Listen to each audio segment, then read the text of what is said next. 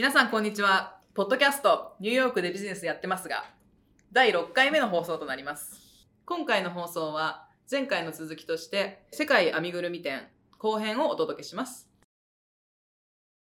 やっぱりあの編み組みがぐっと広がったのはは理由が2つほどあって、い。やっはい。ぱり一つ鍵編みっていうのは編み物ならこれ世界中にあるんですよね。はい。鍵針とはい。毛糸があれば、はい。まあ、あと中に詰め込むものはまあ何でもいいかな、い。言ってしまえば、はい。うん。決まりは一応あっても。でも、うんうん。うんまあ、詰め込めばいいわけですよ。そうなると、それだけでできてしまうから、うんうんうんあまり裕福でない国でも、うん。また裕福な国でもうん。ある文化で、うんこれは、誰でもできます。そう編み物はどこでもあるから、うんうんまずそのベースがある。要するにテクニックのベースがあるっていうところ、と老若男女誰でもやってるっていうところですよね。はい。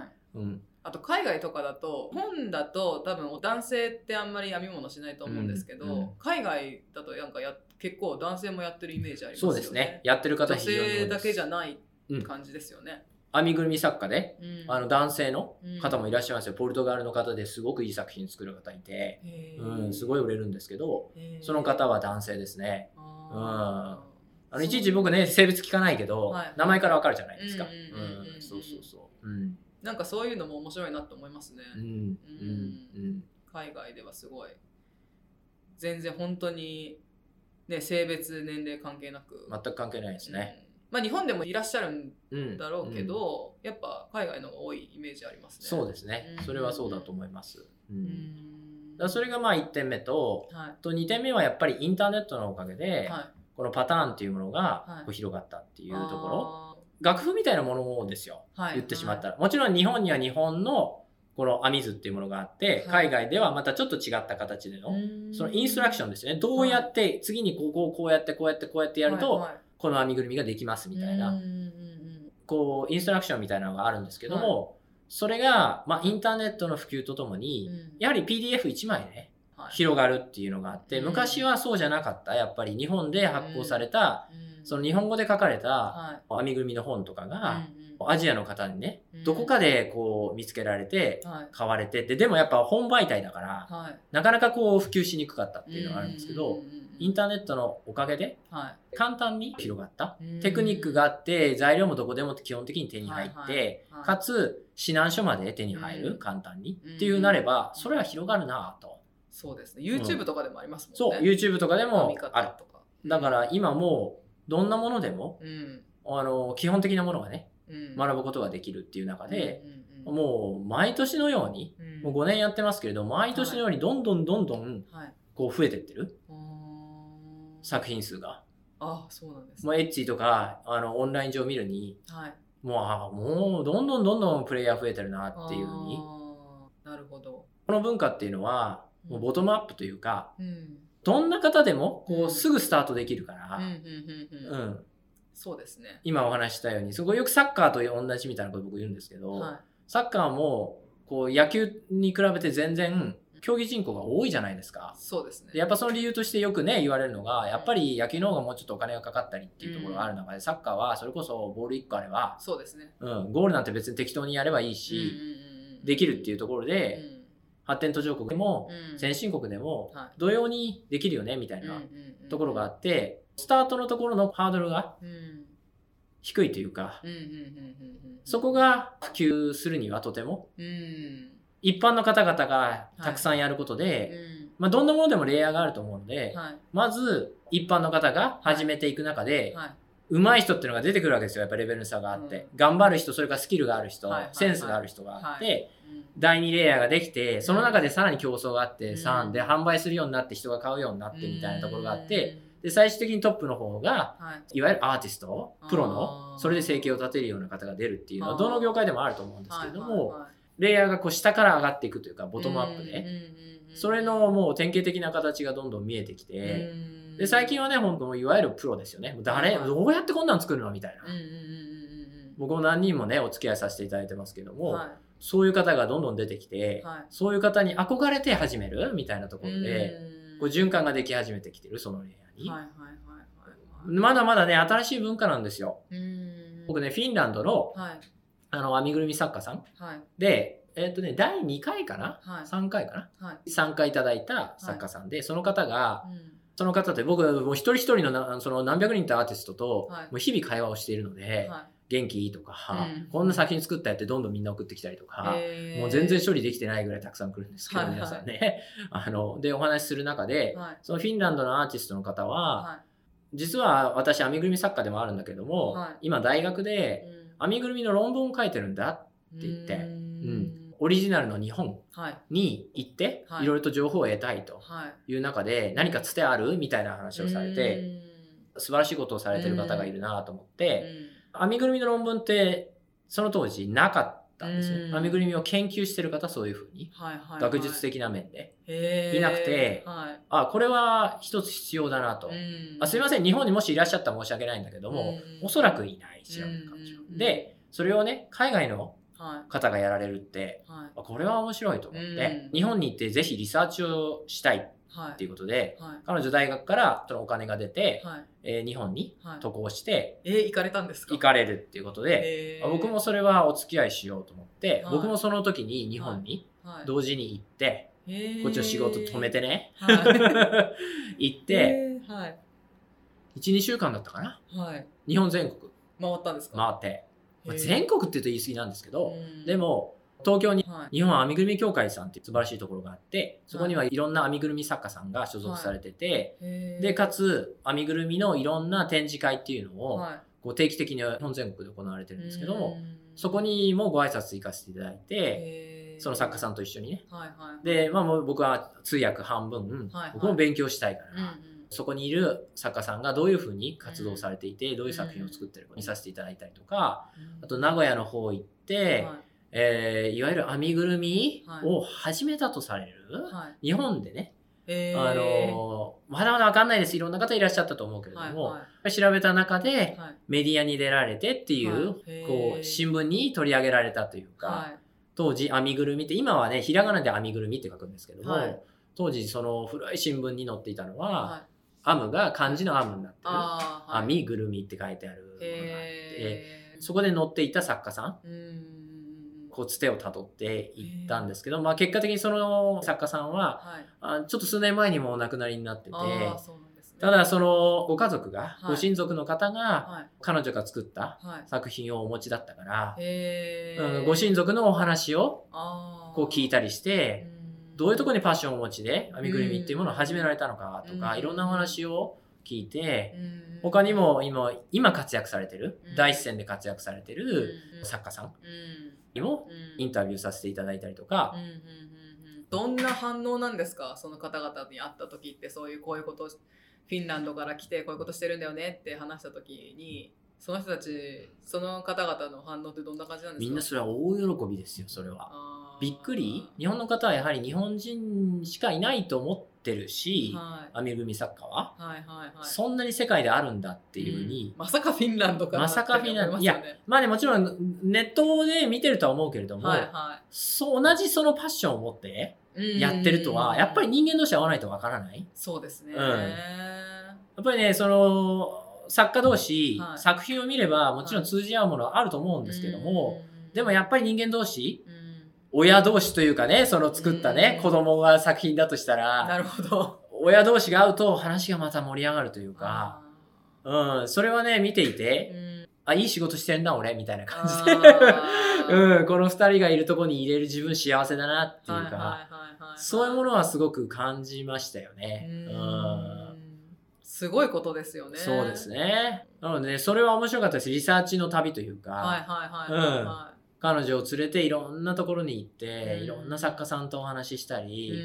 うんうんうん文献を見に行ったりして、うん。最終的に半年後、1年後ぐらいかな、はい。書き上げて、彼女が、はフィンランドのはい。その大学で発表。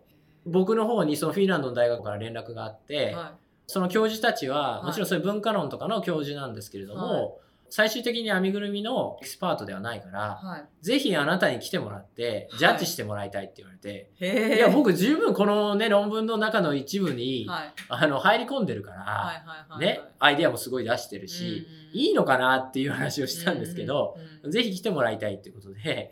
フィンランドまで行って、行かれたんですね。そう。でもね、その最中にはい、バルト三国、リトアニア、はい。ラトビア、はい。エストニアはい。とあって、うん。そのちょっと北にはい。フィンランドなんですけど、うん。せっかくね、フィンランド行くので、そこの三国ももう回っていこうと思って、ほうほリトアニアにははい。第二次世界大戦の時ね、獣医師の方々をはい。こうナチスからね、あーなんうか、ん、ナチスの迫害から逃がすためには活躍されはい。た日本の外交官のね、杉原千畝さんっていう方がいらっしゃって、その方の働かれていたはい。大使館がまだ残ってたりするので、ー。そこも見に行きたいとずっと思っていたので、はい。なかなか行けないですよね。なかなか行けない。機会がないですよね。そう、んん。なのでリトアニアからこうどんどんねうん北まで行くっていううーん。10日ぐらいはい。の旅行を組んうんで、仕事がてらね、うん。うん、でこのね編みぐるみ店をやってると世界中の作家さんとはい。僕常に話をしてるので、うん。もうねほぼって言い方あれなんですけどこの5年間やってて、はい。相当な国のは方々とはい。知り合いなのいで、もちろんリトアニアにもラトビアにもエストニアにも全部作家さんがいらっしゃるので、リトアニア行くんだけどって言ったら、うち泊まりに来てとか、えー、ぜひ会って私の新作見てとか言われて、えもうね、観光したいのに、ー、はいはいはい。もうね、そ会うとその話ずっと、こんなのも作った、こんなのも作ったみたいな、そうそうそうそうそう。そう。へーすごい。でもまさか会えるなんて思わないですもんね。もう向こうもね、来てるくれるの？って言って、うんうん、もちろん行く行くって言って、うん。現地の言葉喋れないし、むしろ教えてみたいな。そそう、皆さんもうすごいいい方ばっかりだから、そう、もういろいろね、助けてもらいました、過去にも。あの、メキシコにも経産省の仕事で、はい。クールジャパンっていうのがあって、はい。その仕事であのイベントしに行ったんですけど、その時にも僕はい。スペイン語喋れないから、バイリンガルのスペイン語と英語が喋れる編みぐるみアーティストがいうん。5、6人いるので、この展示会参加してくれてるから、はい過去にね、はい。わーっと来てくれて、それで僕のそのイベントを手伝ってくれたりとか、そう、無償でね。と すかごいですね、うん、もちろんその後には編みぐるみトークがずっと続くんだけど、もちろんそれは嬉しいし、僕も楽しいんだけど、そう、そんなことがあったりとか、だからあのリトアニアを行った時も、はい。すごく面白くて、はい。で、やっぱりそこで感じたのは、はい。東ヨーロッパ、東欧うん。のお店には、うん。まあ編みぐるみなんていう名前じゃないんですよ。うん。もっと日本人が編みぐるみを始める前から同じような形態のぬいぐるみをおそらく作っていたんだろうなっていうのは、そのフィンランドの作家さんとも話してたんですけど、えー。また違うものが。もう街中にあるんですよ、普通に。あ、これ編みぐるみじゃんっていうのがあって、はなんかあの、お店でね、そのお客さんにね、可愛い顔して、こう入ってね、うん。みたいな感じをしてるぬいぐるみだったりとか、マスコットキャラクターみたいになってたりとかそういうのが自然にある。結局ね、編みぐるみ編みぐるみって言うんですけど、これはやはり日本人がある程度この体系化させたっていうか、こういう形態の、こういうものを編みぐるみと言うんですよっていう形にして、またバラエティを作ったのも日本人だと思う。東欧のおぬいぐるみを見たら、やっぱりある程度似たような、はい。やっぱりね、西洋のはどちらかというと動物ベースというか、そういうものがあるんですけど、こう日本に入ってきた後、日本ってやっぱりその八百万の神というか、うん。どんなものでも石でも水でも、はい何でもこうはい。命を与えて、はい。自分たち人間と近いものとして取るみたいなところがある中でもちろん神様として崇める、はい。その中には同じ生きてるものとして尊敬をする。はい。共存共栄というか、はいはい。そういう方々と一緒にいて我々はこう生きられてるというか、はい。そういう感覚っていうのがあるなっていうところでもう七福神なんか見てても、うんうん。本当いろんな神様だってあんな風ないろんな多様性があったりとか、はいは日本って本当なんでこんな島国でね、多様性がないうんとか言いながらも、なんでこんなに頭の中はうん。いろんなものを作るんだろうと思ってこんな多様なものを作るんだろうってすごく僕は、うん、これはね僕はそっちの専門家ではないからうん。ビジネスとしてやってるから、はい。ね、でも常にねそういうことを専門にやられてる方うんうんうん教授の方とお話をしたいなと思っていて、うんうん僕は持ち合ってることもたくさんあるだろうし僕しか見えてないものもあると思うので、うんここでこういうふうにニューヨークの方とねはい。こういう人種のるつぼで仕事をしているから、うん。うんこういうビジネスをしているから、は常にねそのお話はしたいと思ってるんですけども、僕はこの編みぐるみにその一端を見たと思っていてうん日本人ってほら漫画ってあるじゃないですか。はい。なんであんな緑の髪をしたね、はい。怪獣みたいなやつがはい。恋愛したり友情を持ってとか手がビヨーンって伸びたりして、でも僕らと同じようなことをする、うん。悪いやつを倒す、ね、あの食事を食べて、元気にになって、はい。なんか泣いたり笑ったりいろんなことをして、はい。ストーリーが進んでいく、はいそれに僕ら人間はい。実在する人間がそれを見て共感して感動してみたいなものがあるっていうのはすごく面白いなと思っていて鉄腕アトムみたいにねあんなねはい。なんかロボットですよ。そうですね。が命を持ってねうん。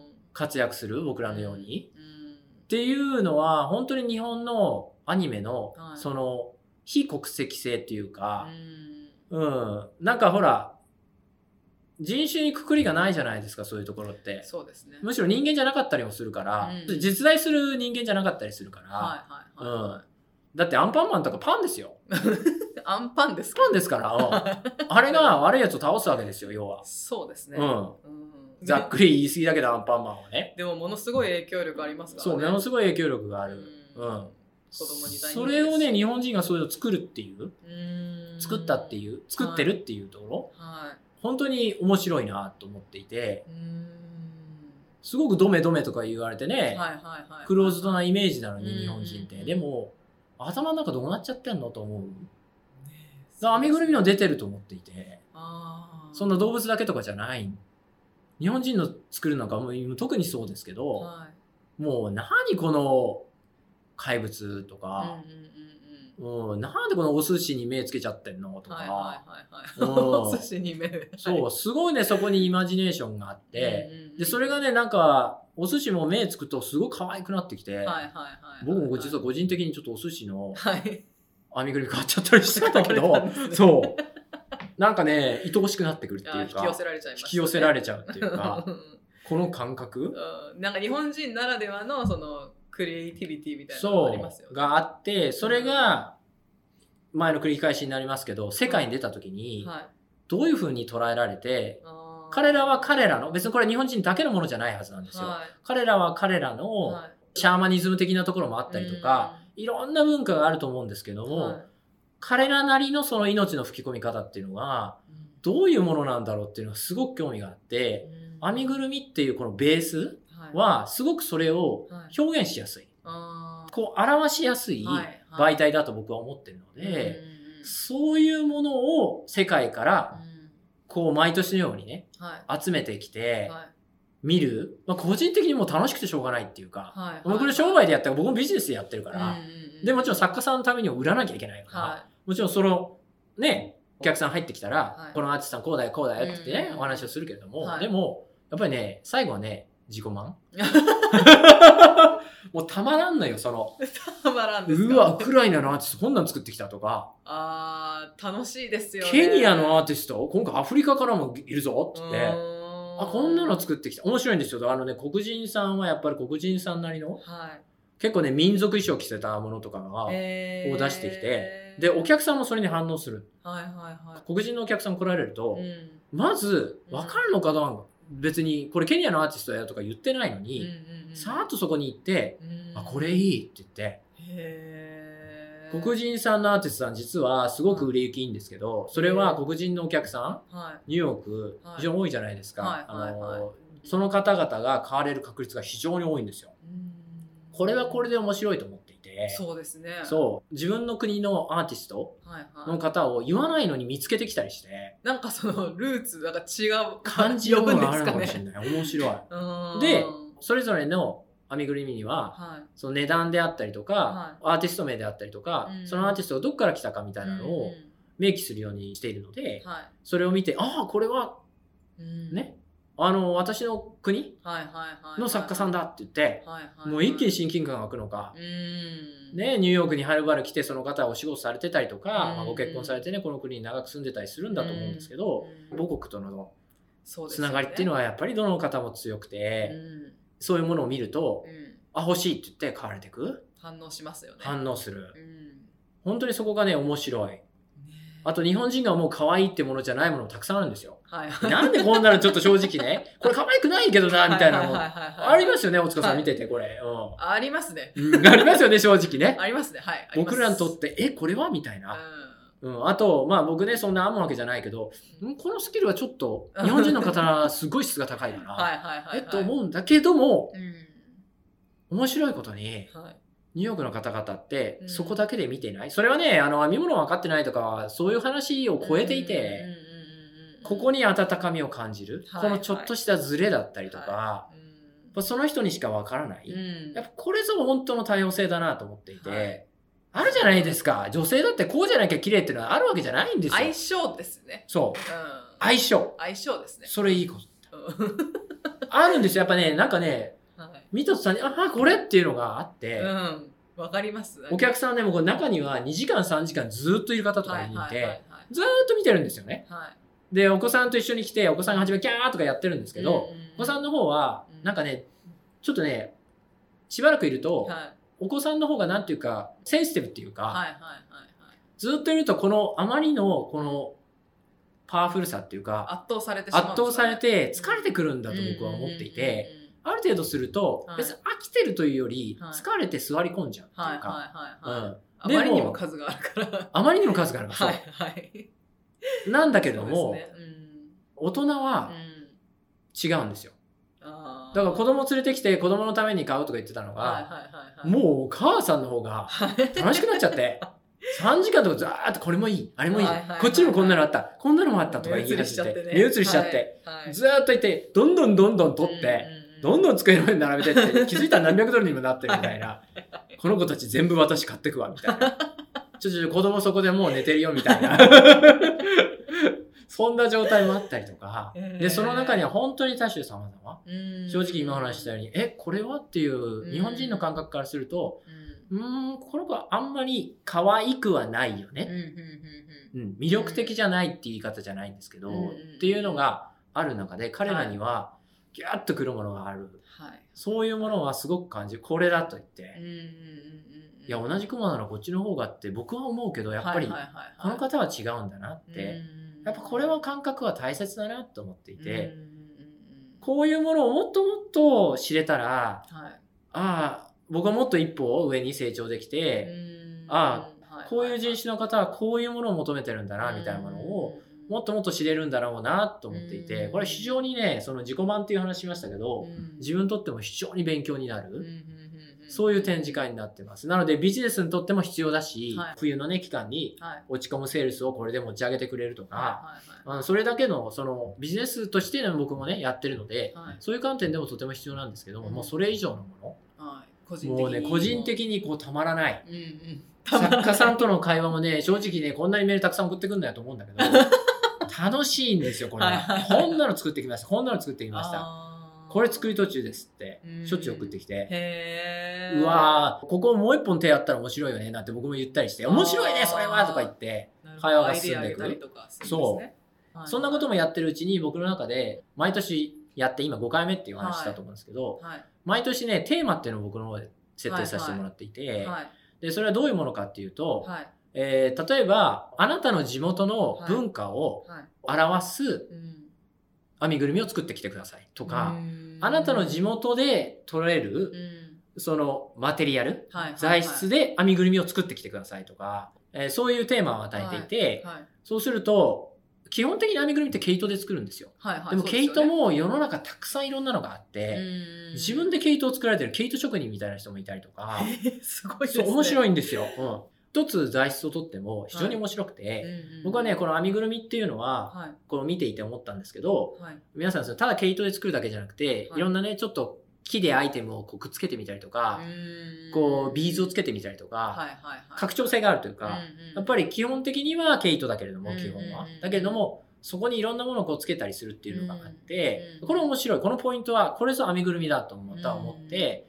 そのポイント僕のほら言ったように編みぐるみを広めるために僕はいるので、はい編みぐるみのいろんな可能性をはい知っていただきたいっていうのがあるので、うん編みぐるみはこういう可能性もある。うんうんうんこういういろんな材質でもできるんだぜって。毛糸だけじゃないんだぞっていうところを、はいはいあえてそこを強調しようと思ってう、ん。一つのテーマで、はい。はい各アーティストさんに1点でいいから、はい。それをテーマ作品として、はい。あなたのところでしか取れない材質を使ってうん送ってきてくださいって言って、うん。ほんといろんなの来ました。なんか印象に残ってるまあもうそれね、針金みたいなの作ってきたりとか、ああ針うん。があのね、ほんと面白いですよ。これ、編みぐるみなのみたいな。あ編めるんですか？そう、編め編んでんの。えーなんとか編んでんの、皆さん。すごいですねこんなんでやってみたとか。へそれはね、面白かった。やっぱそのアイデアの取り方も国のによって違いますよね全然違います。全然違います。ううん。んそういうテーマもあったりとか、あと、あの、編みぐるみの特徴で僕もいろんな作品を見てる中でうん思って一つのテーマに、うんえー3年目、4年目どっちだったかな？にした中で、はい編みぐるみでお財布とか、あテープメジャーとか、そういう日用品的な感じの、はい。あの日本人にとってみたらそういうぬいぐるみって見たことあると思うんですけど、はいはいはい。そういうのをこう編みぐるみで作ってる方がいいくつか見て、へあ、これは面白いと。もともとぬいぐるみってやっぱり自分のそばに置いといて日々可愛がったりうんするもの机の上に置いたりとかね、まあ、日用品、日用使いするものっていうのうんをうん。作ってる方もいらっしゃって、うん。これは一つのアイデアだと思って、うん。編みぐるみはこういう風に日常使いする方にもいける。そういうポテンシャルもあるっていうのも僕ははいニューヨーカーに伝えたくて、それも編みぐるみのポテンシャルをこう広げるって意味でね。ということでテーマ作品としてはい。日常使いができる編みぐるみを皆さんテーマ作品として1点作ってきてくださいと。言ったようにその何千点と来る中ではい。皆さんねその50点とかはい。出していただける中で50点全部それは大変新しいものをはいはいはい。作る。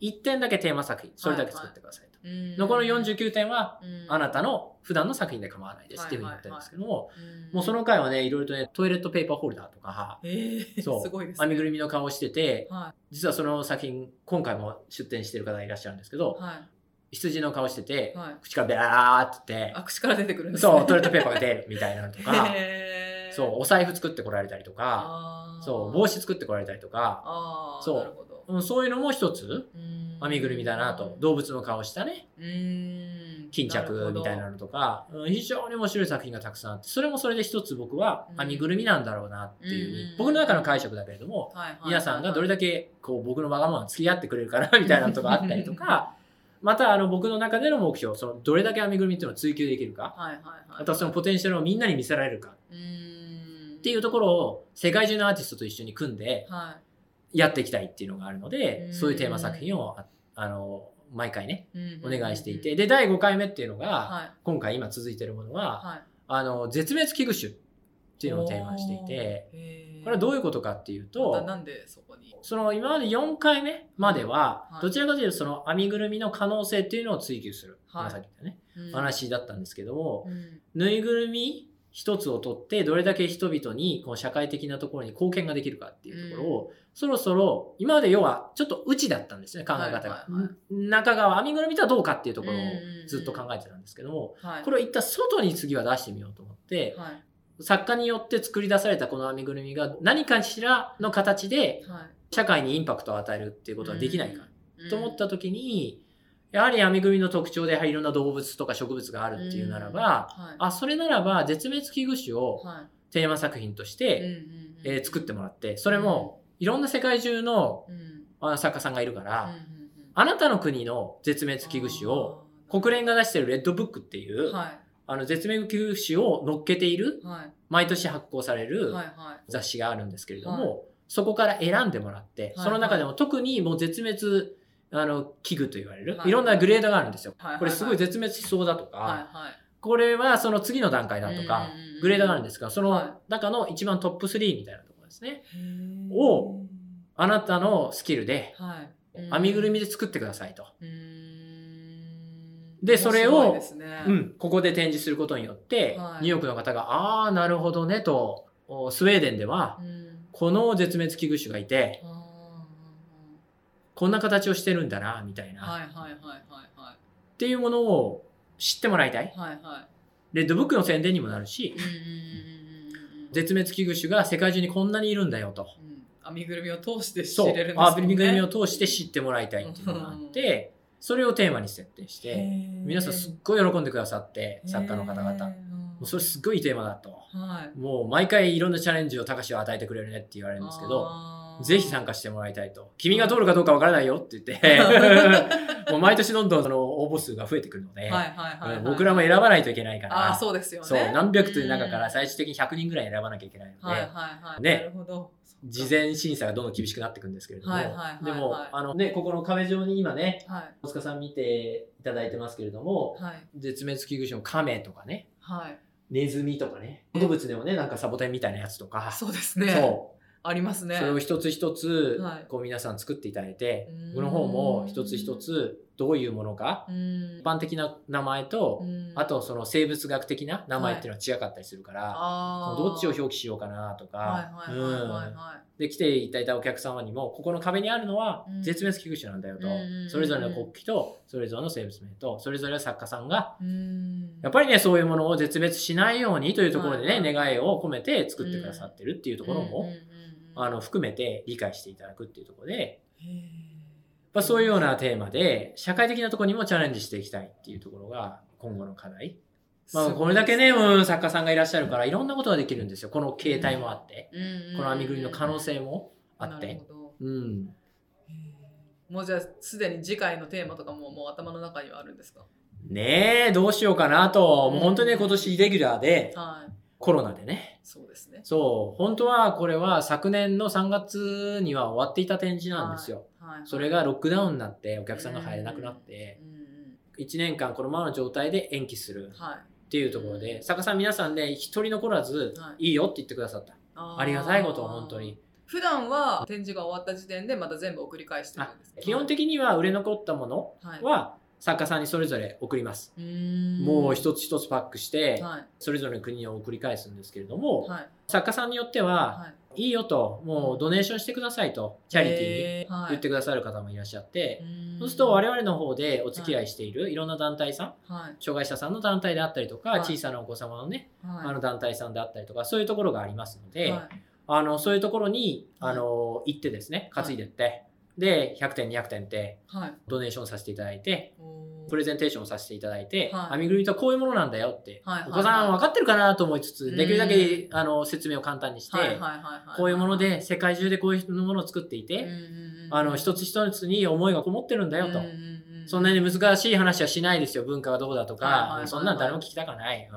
うん。そうじゃなくていい、僕の中で。うん。もちろんそこまで知っていただいたら非常に僕は嬉しい。はいはいプロデューサーとして嬉しいけど、はいいいんですよ。まずは編みぐるみっていう言葉をはい持ってもらって、あ、こんな可愛いペンギンがいるんだ。うん。ね、こんな動物で手が生えてる面白いやつがいるんだ。みたいなの。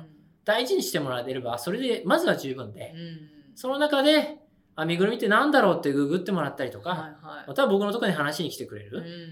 それでいいので、こういうドネーションね、参加してくださる作家さん、すごくあのありがたいことで、そうですね。うん、これで本当にね、一人一人により多くの方々に。どんどん広まりますよね。広まるっていうのは本当にありがたいことうで、ん。もちろんね、作家さんによってはもうほぼね、売り切ってしまってう、ん。もう1、2点だったらもう戻さなくていいよと。はいはいはいうんはい。はいもうそれこそね、恵まれない子にお渡しいただいた方が、私も嬉しいしって言ってくださる方がいらっしゃったりとか、うん、なので基本的にはあのそんな風にしてます。はい。ああそうなんですね。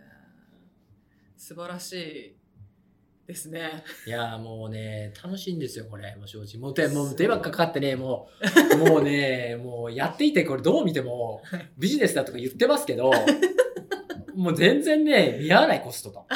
もうずっと徹夜して展示して、うんでね。で、アーティストとずっと話してて、はいはいはいはいまた終わってパッキングしてって。そうそう、パッキングして、一つずつ送って、で、おお届かないとかね。そうですね。完全に引っかかったとまたそそう、完全に電話してくれとか。あそこまでありますえ、僕フランスと完全電話すんのみたいな。いそちらでやってくれないとか思いつつ、でもそうだよねとか、代わりにレター書いてくれとか、えそうなんですね。ありますよ、完全にレター書いてくれとか、ういやーん。いろんなのありますよ、そんなもう。今までもあります。あの、この国、特にね、イスラエル今大変だったかな。届かない。どっか行っちゃった。送ったけど、3ヶ月前に送ったけど、みたいな。そんなことあるんですねで、トラッキング見てももうどっか行っちゃった。もうどこ行っちゃうんですか？で、ある日ね、届いたよ、高橋ってメールが来あて、そうなんですかで、あの、箱の写真とか送ってきたら、ボコボコになってる。えでもよかったですね。そうそうそう、そんなのもあったりりとか、そそう。逆もありますよ、もちろんアメリカに来るときに、あそっか。なかなか届かない。で、展示会のオープニングに間に合わなかったとか、ごめん、でもしょうがないよね、それはっていうのね。ううん。うん。あと、あっという間に売れてしまって、もう瞬殺みたいな人もいました。へオーストラリアの作家さんで、は2年前ぐらいかな？は20点ぐらい送ってこられたんだけど、はいみんな可愛いコアラなんですよあこれやばいなと思って売れちゃうぞと思って、い。へえ。でこういうふうにランダムに展示してるから、はいはいはい。まあ見つからないだろうと見はいつからないって言い方よくないけど、うんでもね売れる方ははいはもうねみんな見つけてくる。あっという間に売れちゃって。ごめんなさいもう全部売れ切れちゃってえまだ始まってうん。2週間とかそんなもうあっという間でしたよへえじゃあ追加送りますねあまた作らなきゃででも作らなきゃみたいなそんな早く売れると思ってないからー そうですよね。そうその作家さんもはいはいはいはいはい。そんなこともあったりとかえー、面白い話ですね、それも。もう面白いですよこんなにね本当に展示ランダムにしてるのに、うん。皆さん適当にというか自分の好きなのを取ってくるんですけど、うんで僕のところにねカウンターに持ってきて、うん。これ買いますってね。うん。で言った時に僕必ず説明するんですよ。このアーティストはこういう人でとか、この国出身なんですよ。このタグに書いてありますとか、作家さんにぜひね連絡してくださいって言って、あの皆さんエッチやってたりとか、あのホームページにあるからって言って、うんこのアドレスですよみたいなのをお伝えするんですけど、面白いことに人の好みって似ててうん。こんなランダムに展示してんのには気づくと同じアーティストばっかり撮ってたりするんですよ。い。へーあ君の好みはこれなんだねって。うんうんうんうん。あ、そのいっぱい持ってくる中そうでいっぱい持ってる。くる中で。へ今さっき言ったようにその自分のね出身国ーはいはいはい。のものを選んでくる方もいたりとかうんうんうんまたは本当にうん。その違う国でもねうん。同じアーティストばっかり選んできて全然違う作品なんですよ。熊であったりとかねその本当に全然違うものなんですけどでも選んできてうん。あれ？とか言って。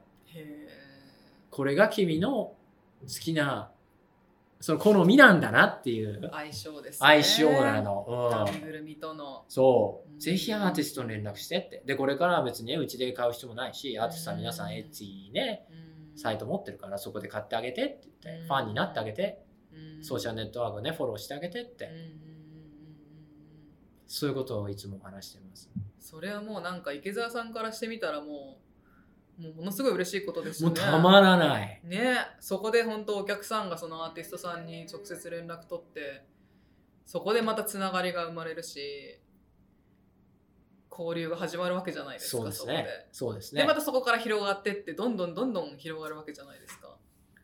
もうまさにね、あのメールが来た時、うんその買ってくれたっていう写真をはインスタで上げて、かつその人の作家さんのいうんそのハッシュタグをつけてはいはいはいくれたみたいなね、はいそれ作家さんわかるわけですよ。うんそういうメールがね、喜びのメールがそのスクリーンショットと一緒に来ると、はいもうたまらんですね。もう絶頂ですよ。ちょっと言葉合ってるかわかんないけど。ちょっと違うかもしれないですけど、そうですよね。うたまらないんですよ。僕にとって。その瞬間がややっててよかったなってやっててよかった。ね。うん。心から。とかその方がリピートで買ってくれたとか、あとカスタマイズ？うん自分の犬の写真を送ってきて、これ作ってくれってリクエスト来たよって言って、ああ、たそうかしありがとうっていうのもできますね。そうこの展示会参加したおかげだって言って、そういうこと言われると、もう本当にね、もう涙もんですよ、僕としては。そうですね。よかったと思って。ああ、なんかすごいですね。そう。すごいつながりですね。そうやってうんで、これでまたね、作家さんモチベーション持ってもらって、うん。新しい編みぐるみをどんどん作ってもらう。うんうんあともちろんね、僕のこの目的の一つ、いろんな作家さんのものを、そのね、インドの作家さんがね、うん。他の作家さんが何作ってるか見たいっていう話うんと同じように、他の作家さんに刺激を得てもらって、はいはいはいああ、なるほどね、と、この国では、うん。こういう風なうんうん。編みぐるみが作られてるこれ面白いね、アイデアもらおう。いい意味でですよ。うん。パクるって意味じゃなくて。で、そういうのをもらって刺激をね、うん。もらい合って、はいはいこれからね、どんどんいいものを作り続けていっていただければはい嬉しいなと思います。そうですね。